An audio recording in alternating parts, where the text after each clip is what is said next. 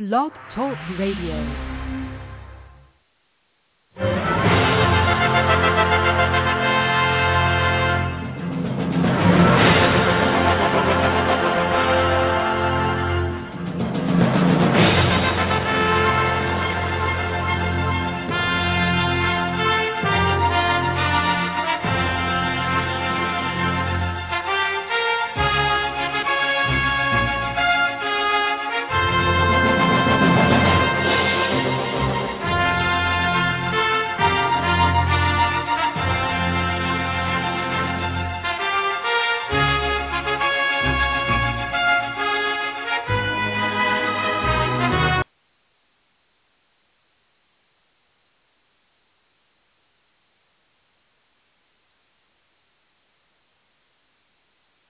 And hello, folks. Once again, it is Friday. It is On My Mom Mind podcast with CR and Adrian. And once again, we go into the breach. Um, you may see a couple of familiar faces uh, today. We have Adrian, and we also have Doc Z with us. Uh, we're going to be talking about a subject um, that has quite um, quite a controversy around it. Uh, I figured the three of us would talk about it because we lived in in the area where this happened. Um, but this event happened in 1971. So let's go ahead and do our introductions. Adrian, how are you doing today? I'm doing good, but I I just want to crack up on this topic because I'm like, if you walked in the forest and you ate magic mushrooms, and then you went to like a huge pop party and smoked the heaviest dope in the room, you would come up with a story about Dan Cooper. All right. And what do you think, uh, Doc D? Well, being that I am Dan Cooper, the new one. the big vault downstairs. you know, well, FBI is going to be knocking at the door in three, No, boy, two. You know, hun, I know we're we're looking older. I mean, it's so evident in the mirror and on the video camera. Um, but there's no way you could be Dan Cooper because, well, let's say Dan Cooper was 30 when he did the hijacking back in 71. He'd Yeah. be 83 years old. So you look better than an 83 year old. Right. Yeah. I have to confess I was born in 1960. Because you are not Dan Cooper. I'm not Dan Cooper. right. Survey says. Yeah. Just ask me. I can do the math. Right. So, well, let's let's go ahead and jump into this. It's probably going to take a little bit to unpack this all and, and get everybody caught up to snuff on it. But we're going to be going back in the in the time machine here to November 24th of 1971. So Thanksgiving Day of 1971. And I would say it's probably around oh maybe noon, one o'clock, um, and we're in Portland, Oregon, at the airport. Um, and there's you can just imagine it. There's a bunch of people, you know. You you'd think you'd already be where you needed to be, but people are are showing up for Thanksgiving or or leaving. Um, so there was a pl- there was a flight scheduled for 2:50 in the afternoon Pacific time. Um, fly up to Seattle Tacoma Airport, uh, SeaTac. Um, a gentleman walks in wearing a uh, just a standard run of the mill um, business suit with a rope tie with a tie tack with sunglasses. He walks up to the Northwest Orient counter and he plops down, get this, he plops down a $20 bill and buys a ticket for the connector between Portland and SeaTac. wow. And get this, pre 9/11, no security checks whatsoever, and this plane loaded on the tarmac. So, so CR. Yeah. Let me get let me get this in my mind. Kind of unpacking it Mhm. you talked about this. So I can go to the counter, um, plop down cash, which is not, of course, not traceable. You could probably do it today as well. But then is they don't check my ID. So I could put, Safety check. yeah, I could put I'm Elvis Presley or Right. whatever. And if the person in front of me doesn't want to challenge me, Yep. then I'm Elvis Presley. They didn't care who you were as long as you had the money. Right. Well, and Well, twenty dollars. when he when he signed his name for the ticket, he signed it uh, D Cooper. Um, they don't know where a lot of people don't know where the DB came from. Maybe it was a smudge or something, but he originally, like on the original ticket, it says D Cooper. Yep. Um, did it say D or did it say Dan? I don't remember. Um, some people say it was an abbreviation, so it was D Cooper. A lot of people say he wrote down Dan Cooper, um, which would would go to show with the the picture of the comic you have there, which that was it. That was a popular comic. Um, Right, Dan Cooper was a super cool comic dude who parachuted into danger and was the hero of the hour in France. jumping out of planes. Well, I don't know. Is it in France or did I just pick a French? right. I I don't know, but yeah, it could have been in French Yep. even. So, like I was saying, you know, he no security check, No ID check. no ID check. That's that's the thing here is that Yep. Dan Cooper is a totally fictitious name, Definitely. Yep. and nobody checks it. Right. Right. In 1971, so I'm like, Yep. And forgive me for thinking this, but there was part of myself today that went, oh, that would be. Well, I mean, I, I can remember a time, you know, when Dad and I would come pick you up from the airport. We'd park the car, we'd walk through security, and we'd get to sit at the gate without without purchasing a ticket. Pre 9 11, right? Right. So he buys his ticket, no security, no no ID check, and like I was saying, uh-huh. there's no jet bridge on this one. So he's walking down a set of stairs onto What the tarmac. What do you mean by that? Old school. They walk out on the tarmac. Yep. Okay, like today, you like unless you're getting a really small flight, Right. you don't have to walk on the tarmac. But what you're saying is like back then, Yep. pretty much Certain certain domestic flights, you would walk out onto the tarmac, or you would go in, get on a bus, and they would bus you out to the plane. But this is 757, so this isn't a small plane. This is this is actually a This seven. a. This is actually a seven twenty seven one hundred. 27. Yeah. Why So was the- I thinking 57? Okay. The the twenty seven one hundred was the first iteration of the seven twenty seven. Gotcha. Um, and this, so no jet bridge being extended to it. Uh, now you're thinking, okay, how are they getting on? Do they have a, a set of stairs that are rolled up? Well, actually, something that was interesting about this 727, the early ones, is they had a set of aft stairs that would drop out of the tail, and that's how you would get onto the plane. That's how you would board and deboard. Mm-hmm. So everybody gets on board. Um, this is Northwest Orient Flight 305, FAA tail number November 467.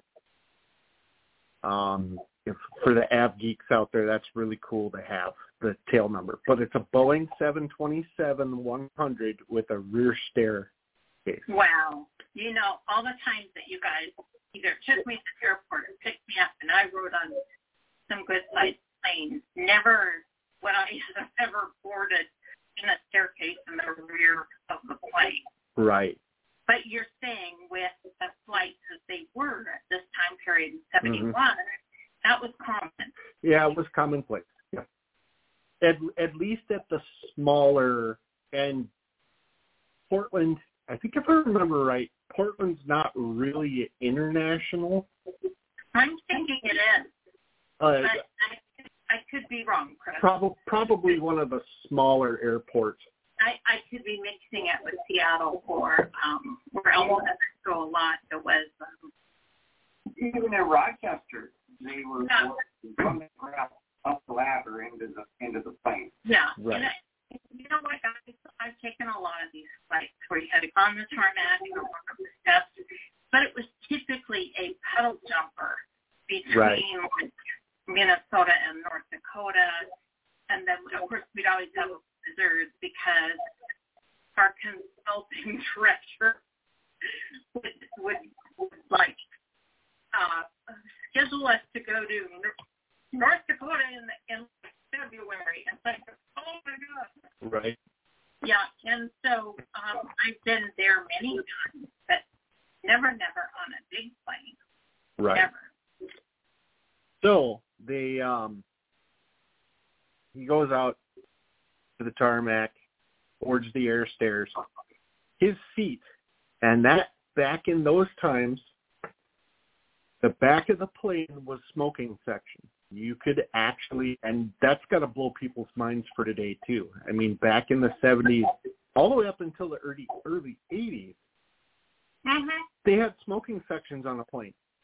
PR. Mm-hmm. when I first came from Spokane to meet Doc C and his family in Minneapolis, they had smoking sections of the plane. Mm-hmm. So yeah, I know exactly what you're talking about.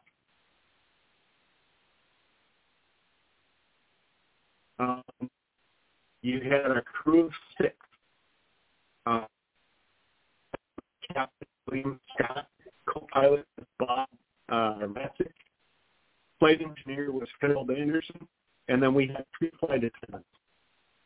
Alan, uh, and Florence Schaffner. Uh, remember Tim uh, she was she was the steward that had direct contact with David Cooper. So within the crew of 60, engines start up the taxi, they get clearance, and they take off. Uh, after departure, uh, Mr. D.B. Cooper orders, orders apartment seven, uh, which is him by Lovell. Um, and as soon as she hands him that drink, he hands her a pre-written note. Uh, and so she goes back to her jump seat and she reads the note and roughly, roughly the note says something to the lines of, I have a bomb, come sit with me, I'll use it if I have to.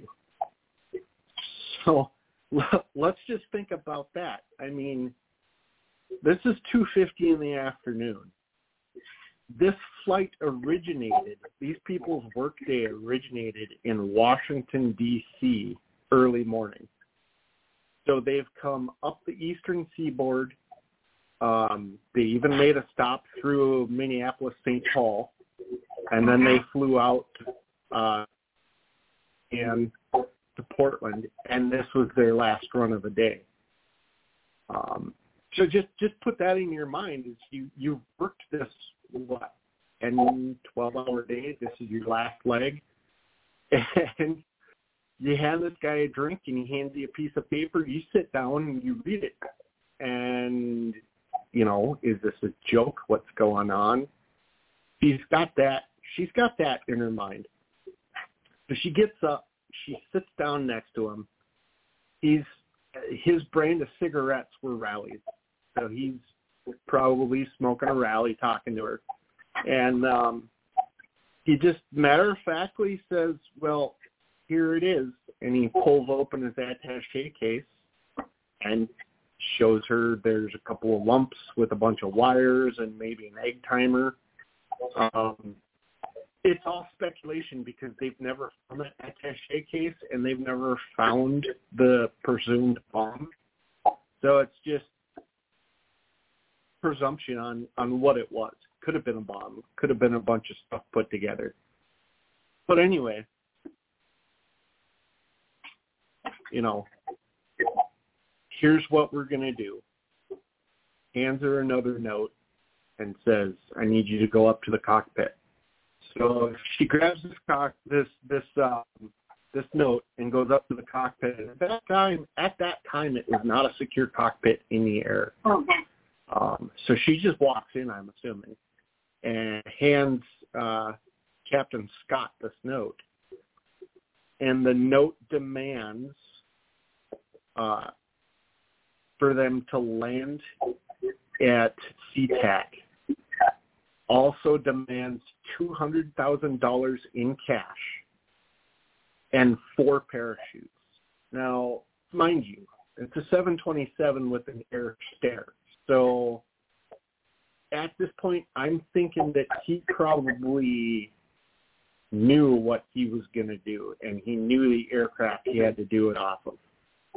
So Captain Scott, while they're in the air, um, calls SeaTac and declares a hijacking you know, and in that in that instance, as soon as a hijacking is is declared, uh, FBI is contacted, and they're going to want to know uh, how many POB or how many uh, persons aboard you have.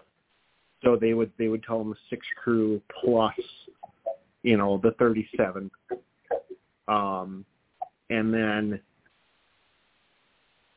then the biggest thing for the government is okay, you know, they're they're in Portland, they're on their way here. How are we going to get two hundred thousand dollars? Well, wouldn't you know they were able to pull it off in time? Um, so up, and as a show of, um, I don't know if it's a show of grace, but if it's a, a show of okay, well, you know, you gave me my demands, passengers go, and he lets so he lets the passengers, and he lets Alice Hancock and Florence Schaffner go. So you've got the three gentlemen on the flight deck, and you've got Tina Mucklow still um, So, held hostage. you are, Yep. he was kind of like that James Bond dirty criminal. I, I would be like the FBI person, like, this is nothing more than a horrible criminal. Right. Uh, but he has become folklore to, to many people. Oh, he's huge. He's a huge uh, hero to some people. You know, just to the fact that he was able to stick it to the man. Um, so they refuel on the tarmac. He gets his two hundred thousand dollars. He gets his parachute, and they go airborne. And he tells Mexico, well, it was relayed to him that they don't have that range for seven twenty seven. We're going to have to put down the refuel somewhere, and somewhere among that communication, um, Reno, Reno, Nevada was brought up, and he said, "Yeah." So So what do you think was happening like Jonathan or like this guy just saying, um, sure, sure, why not? Wouldn't have enough to go to Mexico. He seems to be some kind of a knowledgeable guy. go ahead, Dan. I don't know. Um, they would know how much fuel they have, what their range would be. Right. Was he? That was the question because he's like was smart in other areas. I guess that's it. Uh, You know, he, it's pretty easy to research, you know, what the fuel uh, quantity is. And, And the consumption rate. for him to say, I want to go to Mexico, you know, maybe I would say something like that because I would Right. have no clue. But here's this guy who knows what he needs to do to get some parachutes on board, and he's obviously is going to have comfort with jumping. He's saying, "Oh, I'm playing along with this like, um, oh, you don't have enough to go to Mexico, then yeah, Right. Reno sounds good." You know what I mean? Like, am I just being too analytical, or?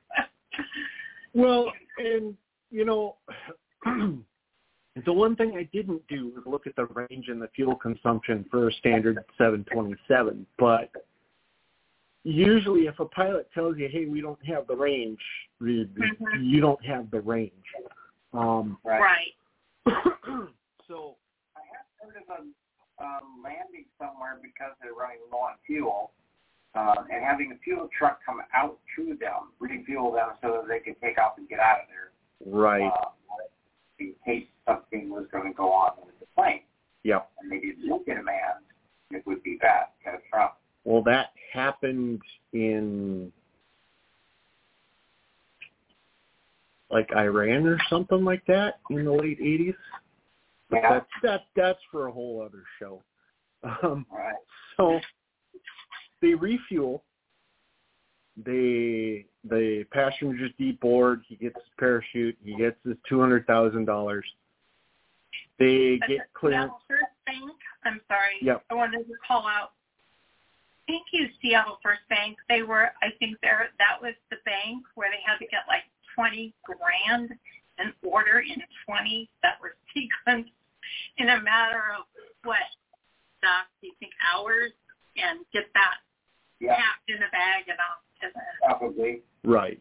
well, were they not brilliant in making it 20s? Because I've read that that's part of the um, thing that the hijackers wasn't wise enough to say, hey, Mhm. give me 50 or $100 bills because of the amount of weight that you can jump with. So they leave SeaTac, they're airborne, and uh, you know he's in the back of the plane. Still, there's nobody on board. He's sitting in his assigned seat. He never moved. He was in he was in 18, which is if you look at the third engine on the top of the wing there, right where the engine starts is right where the seat would be. Yeah. Um, so, and I, I've been on a 27 and I've sat in the back and they are pretty loud because they got that third, Oh, the Engine. there. yep. Yeah. So they get airborne and I'm sure he's sitting back there having another Raleigh. Um, they say he went through like a pack and a half. Well, he went through half a pack of Raleigh, and he only had one bourbon drink. Right. Because I was looking at that, like going, okay, you know, once you be like super nervous, but you don't want to drink alcohol. Yeah. Yeah. So he hands Tina uh, another note, and at this point, he said, "When you deliver this note, stay in the cockpit and shut the door." So, and you you got to be asking yourself, okay, um, well, we we know he asked for four parachutes, but why would they be saying stay in the cockpit? So the note said, uh, drop to or below 10,000 feet AGL and pull all the flaps and slats out and pull the, pull the landing gear down and stay in that orientation. So they slowed the plane down. They dropped below 10,000 feet. And basically all that is is a landing configuration to get the, the plane to go slow. Um, so they pull the flaps and slats out. They put the landing gear down. They um, drop below 10,000 feet. And just as they got it configured, um, co-pilot uh, Rataczak looks at uh, Captain Scott and goes, "Hey, I have a uh, aft stair warning light uh, on my on my panel here, which that means the aft stair is down." Uh, flew that way, and the only the only other thing that they got was a cabin pressure warning.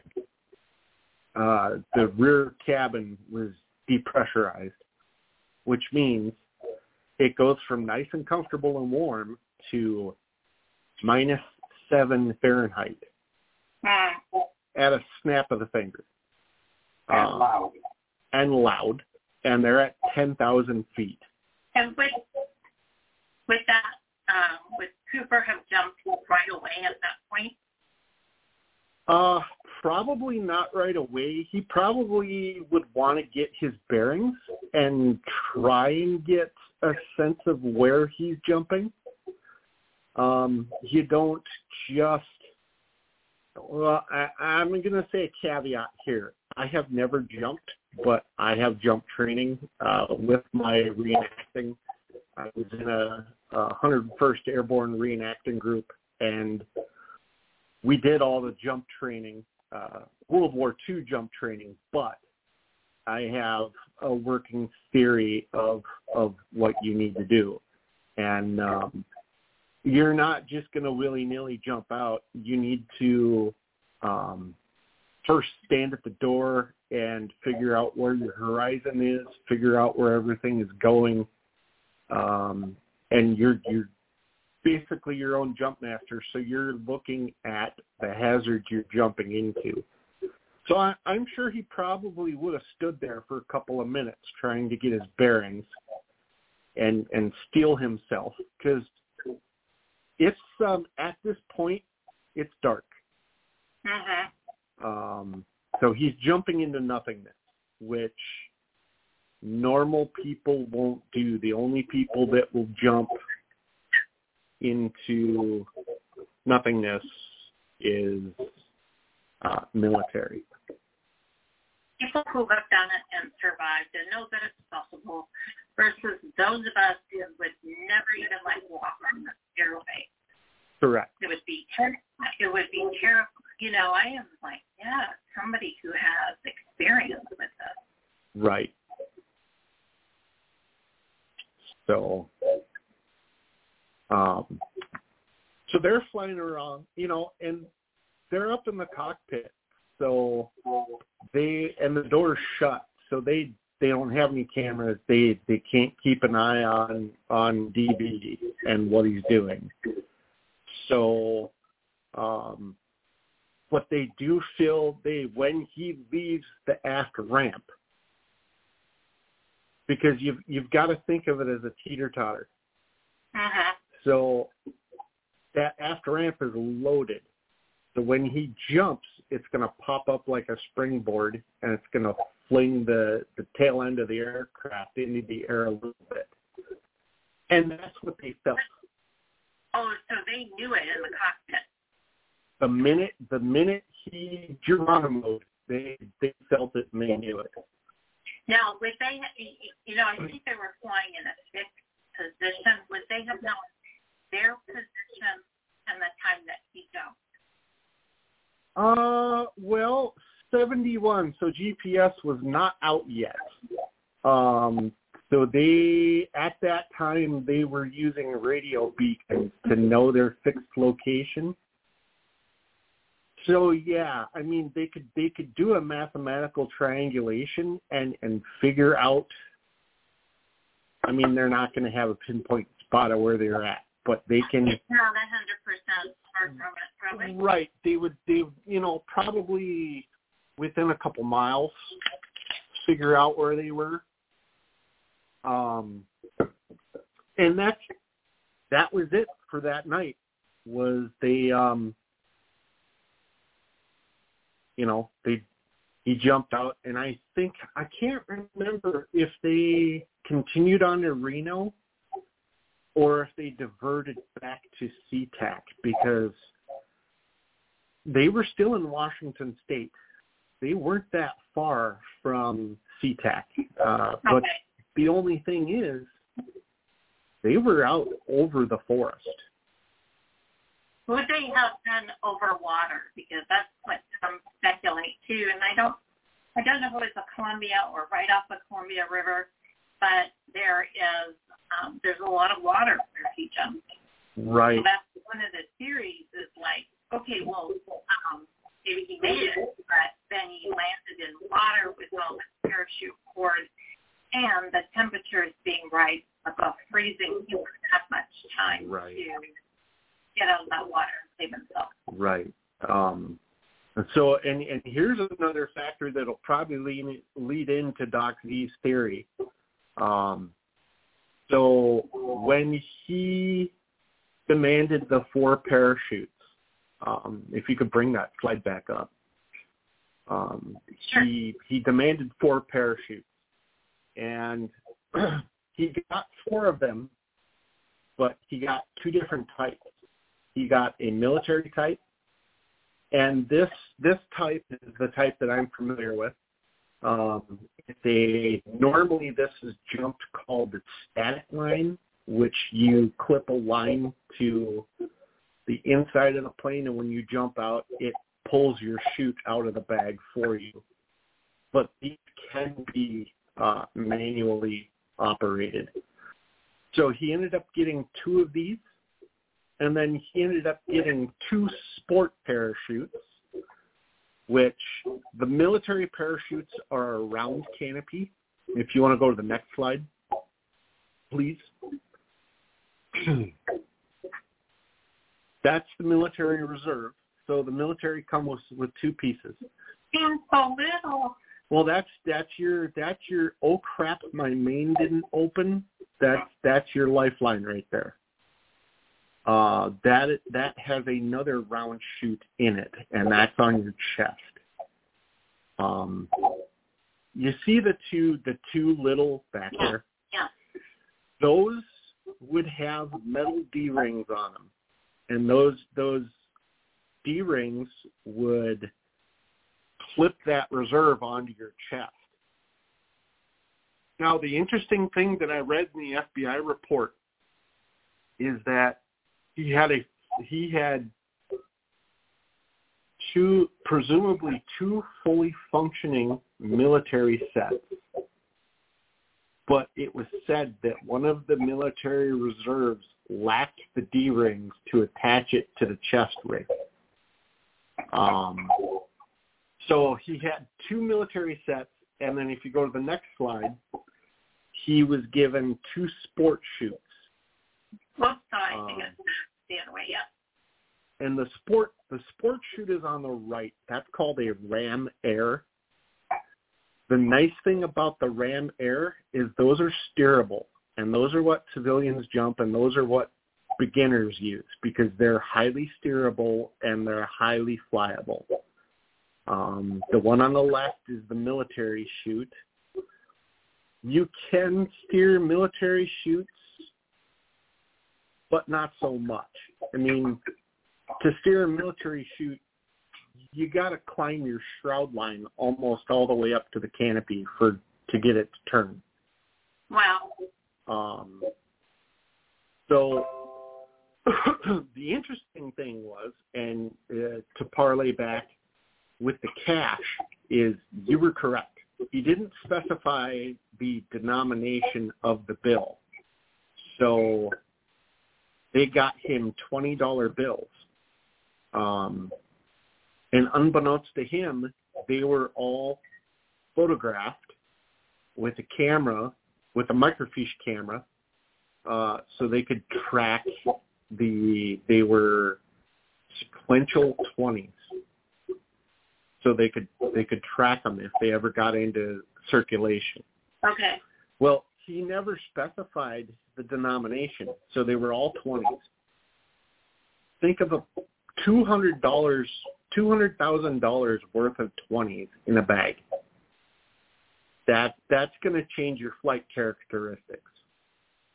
And one thing that Doc Z and I read before the show is when the FBI boarded the plane when it landed, they found the reserve chute without the D rings opened up and all the uh, suspension lines were cut away from the canopy and the suspension lines were gone. So this means So what did you, yeah. well, this means that he opened that chute, he cut the suspension lines away, and he used the suspension lines to tie that bag to his chest. Okay, because that's what it sounds like. I was like, okay, so you've got the parachute on your front and part Yeah. of your back, and then you're jumping in business clothes with like no gloves and probably business shoes. And uh, then how do you strap this? I mean, he did leave he did leave his tie and tie tack behind. What getting this far, Doc Z, what are what are your theories? What do you think happened? Well, I don't know. I'm. It doesn't seem like a very well planned out thing. Uh, I would imagine he probably hit some water when he came down. That would be why you would never find anything. Uh, some would wash up on the shore. Otherwise, if it was on land, you'd find parachutes, rigging, cord, um, buckles, that kind of thing. Right. I really never found any of that. We did No. find money uh, banks of the river. Yeah. Yeah, I, I, I, you know, I think about what you say, CR, like, just, he's in a to the chute that he's probably familiar with, perhaps from military background, hmm but it's not very steerable. But where are you going? You're you're dropping between Seattle and Portland, or on the way to Reno, or whatever in that area, you know, Portland area. You've got a hundred foot trees and two hundred foot trees, or maybe Oh. exaggerating, but you know, my point is, but you have the water. well, and it, it's that you bring up it's funny that you bring up the hundred foot tree. I mean, there are hundred foot trees out there, and if you get hung up in a hundred foot tree, you ain't climbing out of it. Right, and Doc, didn't you like when you were a scuba diver? You scuba dive, you always have a buddy, right? So, I guess parachuting when you're a crook, you don't want to have a buddy, but Mhm. that's just really like there's somebody there to know that they got stuck in a tree and Yeah. they don't die because if it's in a tree and you're aloft and you can't get down, you are really vulnerable to any kind of animal in the area that climbs trees, but you also are going to have a miserable starving death, right? Right. Yep. But but wait a minute, wait a minute, guys. Didn't those guys carry knives and stuff to have themselves out, or am I thinking too military? So Well, the thing about diving is you want you want to keep track of your air so that if anything happens, you have enough reserve air, and you always carry a knife. You cut your way out of fishing line or whatever, um, and then you you see that you could inflate it, and it would shoot you right up to the surface. So CR, Mhm. knife is a big thing for a diver. Is it a big thing for a paratrooper? I would imagine. huge. Yeah. So going back into the uh, World War II, and you see in the jumpsuit that I have. So right about here on the zipper, there's a little secondary zipper pocket enough to fit a little uh, pocket knife. and they had a paratrooper pocket knife that was spring loaded that you would there's a little D-ring on this knife that you would tie a piece of paracord to, and you would tie that paracord to one of your epaulets, um, so it wouldn't drop away. But basically, you would keep those stinking razor sharp. And the theory was, is that anytime you got hung up in a tree, after you um, tied your letdown rope up, you would take that spring-loaded knife out and you would cut away your suspension line, and then you could, um, if you were tangled up, usually right at your shoulders here on the harness are two hard connectors that you just pop and they'll pop away. So would that have been Cooper's situation as well? If he, you know, if he did land on a tree and he was actually conscious and not killed by the Yeah. impact? If if he if he didn't have injuries and he was conscious and there, there's going to be a couple of things there. uh, if you're hung up in a tree at night, you can't tell how far you're up. And the second is you can't tell what's underneath you. Um, in World War II, uh, the fellas carried something called a letdown rope, which was just a white rope, and it was 30 feet of rope that was coiled up under. Uh, they'd hang it off of their haversack to where they could get to it. So if they're within 30 feet of the ground, they can tie it to something. They can cut their shroud lines and let themselves down. But if they're higher than that, you're you're you're kind of SOL. Mm-hmm. Um, and I was thinking that's kind of my theory. He either got tied up in the tree, or Doc Z's theory, he hit the water and his chute wrapped around him and drug him down, which that's happened. Um, my other theory kind of strengthened my theory because I was reading the FBI report and I read something that the guy who packed the chutes said. Um, so he was given four chutes, two sport chutes and two military chutes. Now, one of those four chutes was an instruction-only parachute, which means it is not to be jumped with because it will not work. It is a static display chute.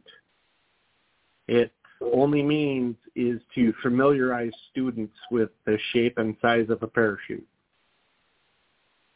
And the different parts that go to it. Correct. So they they gave him a bad shoe. They they intentionally shell gamed a dud chute into his pack into his four parachutes. Okay. Did he know it? No, he did not. Hmm. So, but they never they never said, yeah, we recovered you know three chutes and one of them was a dud. They never said that. So he chose well, Cooper. He either chose well and he just had a crappy accident, or he chose poorly and he chose the dud. Um, well, you know, that's where my mind goes because, um, as Doc can tell you, I have way too far of an interest in murder mysteries and figuring things out. I would have liked, first of all, you we should poison them on the plane, and then secondly, we should not, we should give them all rigged parachutes. And obviously, he chose four to check check that out. Right. Well, and my other my other theory is that he had a malfunction in air. Um, it is common for your shroud lines to get wrapped up in each other. Uh, it's commonly known as a gift wrap because basically what happens is your shroud lines get twisted, and when they twist, um, part of the parachute loses its air, so part of the chute will slump down, and you're only running on half of the resistance. If your shroud lines get tangled, they teach you to uh, pedal your legs like you're pedaling a bicycle, and that should put enough twist into it that it'll pop it out. But who knows? I mean, he's jumping at night at Nice. Yeah. ten thousand feet. Who Nice. knows? Who knows what the wind was doing that night? Well, I think they they did. I mean, they did have some wind, and it was right above freezing. Right. But the water would have been right above freezing if he did fall into it. Yeah. With the chute and everything tied to him. Right. I don't know. I just don't see that him having like his a little Pollyanna criminal future. Right. And so kind of kind of jumping into now, um, you know, it, it it's 2023 and technically the case has been um, paused. Uh, The search for him has been paused, but the case is open. They, Um, Sierra, did yep. they know how old he was? Because let's say he was 30. If he was 30 when he did that, he'd be Um, now. Let me check my notes here. maybe he was young, much younger. So Mid forties, business suit, black tie, white shirt. yeah, So he's in mid forties. He's gone. yeah. Um. So yeah, Mystery will never fall. no. I mean, it's 2023. The case is still active.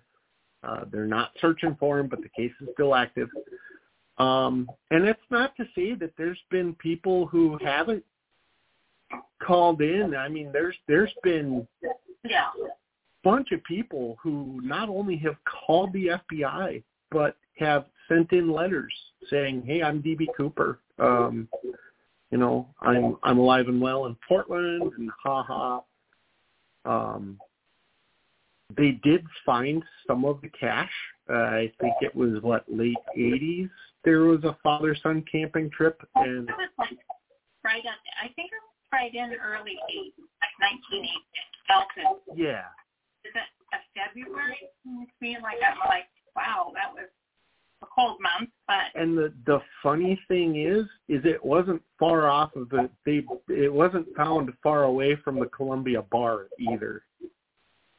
So I'm checking my notes and that that a child found it with his dad, and the child that found it was Brian Ingram. Yep. and they found five thousand eight hundred dollars, which they did turn over to the FBI, but they were able to keep about half of them, half Right. of the amount that they found. Yep. And he, one of the twenty dollars bills guys, and he auctioned it off for close to six grand. Wow.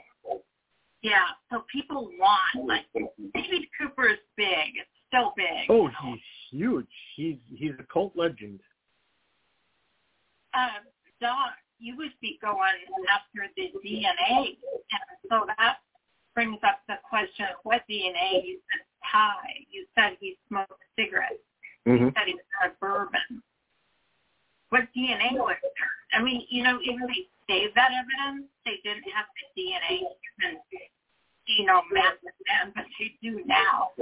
Yeah, there would have been just a sketchy amount of DNA. Um, Right. if it was blood or something like that. I mean, nylon doesn't really absorb much. Um, water washes a lot of stuff away. hmm And I think you're right. I think I, I saw or read something about them um, trying to get enough DNA from the tie, and it Mhm. wasn't it wasn't enough to be able to run it. Um, and I heard that the cigarettes would be more helpful, but that the FBI lost cigarettes Right. and the glass that he drank bourbon from just washed out the other glasses. Yep. So it's too bad because I'm like, oh, I think that's the big thing about Cooper is that people are are mystified by it because it is a mystery. Did he live or die? But they're also like, well, none of the money besides the five thousand eight hundred were, were reported in in terms of that. And um, what happened? What happened? Who was it? Did this Right. guy die there? Did he live? I mean, it's such a mystery. But it's kind of kind of akin to the uh, Alcatraz escape in the '60s of the Anglin brothers, uh, and maybe that's another show we should do about the escape uh, with the Anglin brothers because they into the ether. Nobody's seen them since '63. Well, I've, I've been under that bridge on the USS Nimitz. Um, we didn't time the tide quite right, so we had to send a, a welder up to cut the top part of the antenna off, or we would have hit it. You mean get under the bridge? You have to like, Go up there. yeah, you're so You that know, tide limit. you're sitting on the deck looking up, and it's a long way up there, but you don't realize how high those antennas are. Right. You need that good high antenna to be picked up, you know, as far over the uh, horizon as you can. Yeah, and- and on on the um the Alcatraz escape theory is that they they made it's not a theory that they made homemade rafts. They made homemade rafts out of out of uh, raincoats. They they figured out what they had. Yeah. Yep. and the theory is is that the tide was so strong that it just swept them out past the Marin headline headlands and they're gone. Yeah. Um, but everybody wants to say, hey, you know, we're behind this. That was a cool idea. They made it. But I don't. People say they did. People say they didn't, and it's the same same speculation with DB. Um, you know, he made the jump. Yeah, he lost his money, but he made the jump. Or you know, he had an unrecoverable problem in the air and he's dead. But see, like somebody with me, I think about something like that. Yeah, he's dead. No way that could happen. But there was a Richard McCoy who did in six months, I think it was April of the next year, mm-hmm. he jumped out of an American airline flight and $500,000 I think he did have lots of bills then. Um, and get this, he jumped over Utah. Right. and he did survive. Um, the reason the FBI were able to find the person who did it was that he bragged in the bar where he did it that oh, I could totally do that, but I would ask for five hundred thousand dollars. Mm-hmm. He like uh, prophesied his own destruction. Um, they were able to go to his home. Get this, he was ex-military. Not surprising, right? Mm-hmm. Because he did a lot of the same things Cooper did. Um, and he uh, had they found the five hundred thousand dollars in his house. Had a couple kids, a wife. Apparently, they had no idea there was half a million in it. Wow. I have a hard time believing that. Anyway, um, some, it, it is doable. I guess that was my point is that it could have happened. Now, the FBI investigated this McCoy, and he had, yeah, he had really different physical characteristics, and he just did not super. So they did investigate him, thinking, well, maybe we got Cooper, right? Right. But, um, funny that you mentioned a copycat. Um, so the, here's another one that I found, and I'm reading a little excerpt here. Uh, on July 11th, 1980, a Cooper copycat, right down to the mirrored aviator sunglasses, attempt to hijack a Boeing 727 Northwest Flight 608, bound for Portland at Seattle airport as it was taxiing. A 17-year-old Glenn Kirk Tripp claimed to have a bomb and demanded a ransom of a hundred thousand and two parachutes. A quick-thinking stewardess slipped three Valiums into Tripp's drink, and the plane never left the ground. It is easy to feel. It is. It is easy to feel sorry for these guys. Um, no, it's I mean, sorry, I'm going to deviate. Yeah. I'm going to diverse, but isn't it a little funny, like you're able to find Valium either in your own purse or somebody else who works for there? Well, or you just go to your passenger. Maybe they carry that medicinally. I don't know. And I'm I'm thinking, okay, so the stewardess slipped them Valium, but as the FAA, I'm going to be going, oh, um, ma'am, where'd you get the Valium? Do you have a prescription for that? Well, that's hysterical, and and I I still would do it if I if I could do that. Right. So what happened? You didn't make it out. No, he um. Let's pull it back up here. Did he like pass out? Da-da-da. During the 10-hour standoff, Tripp lowered his demands and released all 52 of the passengers settling for three cheeseburgers and a demand and a demand to be driven from the airport in a rental car by two pilots left with him. When on-scene FBI negotiator Ron Beener said the cheeseburgers will take a while, Tripp responded with, forget the cheeseburgers. You said before you'd get the plane, and you didn't. Uh, so you, you'd better get the car. This is your last chance. Car ride moments later, Tripp came down the steps. In seconds, he was jumped by FBI agents hiding under the plane. The briefcase was shoved up against his passed away. Later, it was revealed the suitcase had no bombs, only a jacket. Convicted of first-degree kidnapping and extortion, but was sentenced to only 20 years probation. Wow. Mm-hmm. And you know what's funny? It's like because he didn't even have to serve time. This crackpot tried it again in 83. I was going to say, where is the deterrent? Thursday, January 20th, 20th, 1983, while on probation for his 1980 hijacking attempt, now 20, tried hijacking the same flight, Northwest Flight 608, as it approached Portland International Airport from Seattle. This time he was armed with a shoebox, and he was only demanding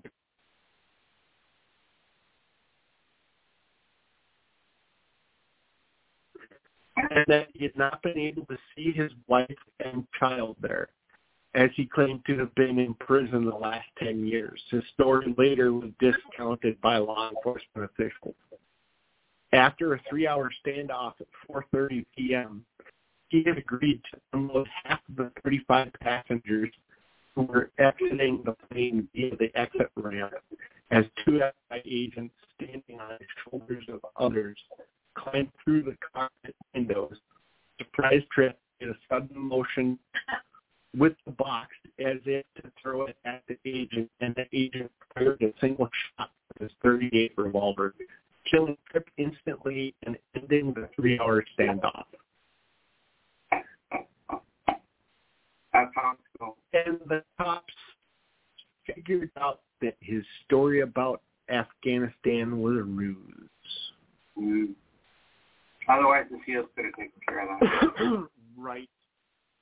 So, well, I we're we're coming up on time here, but before we ended it, I, I kind of we were talking about um, being hung up in a tree in a parachute and trying to get down. And uh, years ago, I had a friend of mine that was in the U.S. Army Airborne um, during Grenada, and when they jumped in, uh, they jumped out of C-130, and he was always the first one to jump off of the ramp.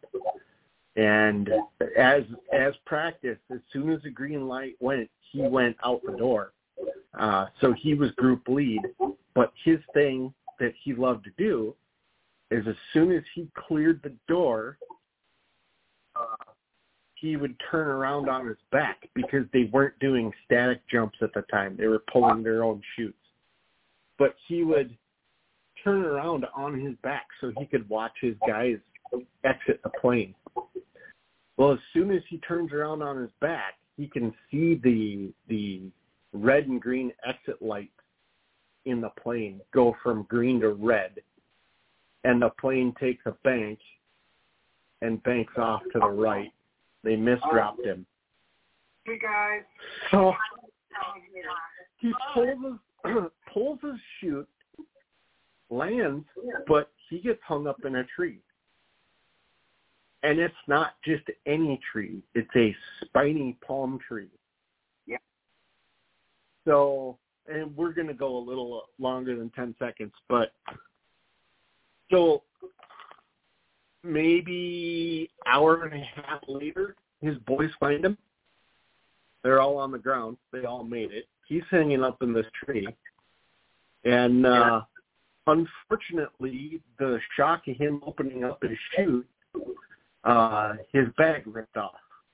So he didn't have a knife on him. He didn't, you know um but so they're on the ground. The good old doc goes, Oh, I got a knife. So he played catch Oh, he played catch the knife with the doc for two hours. Wow. Finally got the knife, goes to put it up the suspension line. Just you know, as he's cutting the line, the doc goes, "Oh wait, wait, it's razor sharp," Oh. and he wasn't ready for it. He ended up on his butt on the ground. Oh. But Didn't break anything. no, oh, that I was think I know, I know who you're talking about. Yeah. yeah. MS. MS. Yeah. Yeah.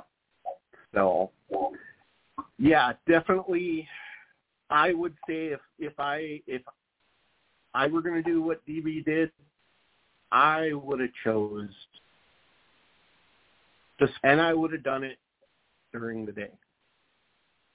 I would have been at least had gloves on and a pair of boots. I mean, that wouldn't have thrown anybody. Just right.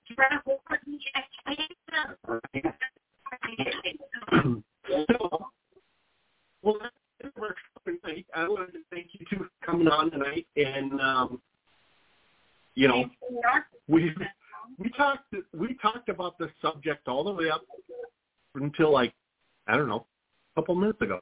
So we really didn't run out of gas on it. Um, and you um,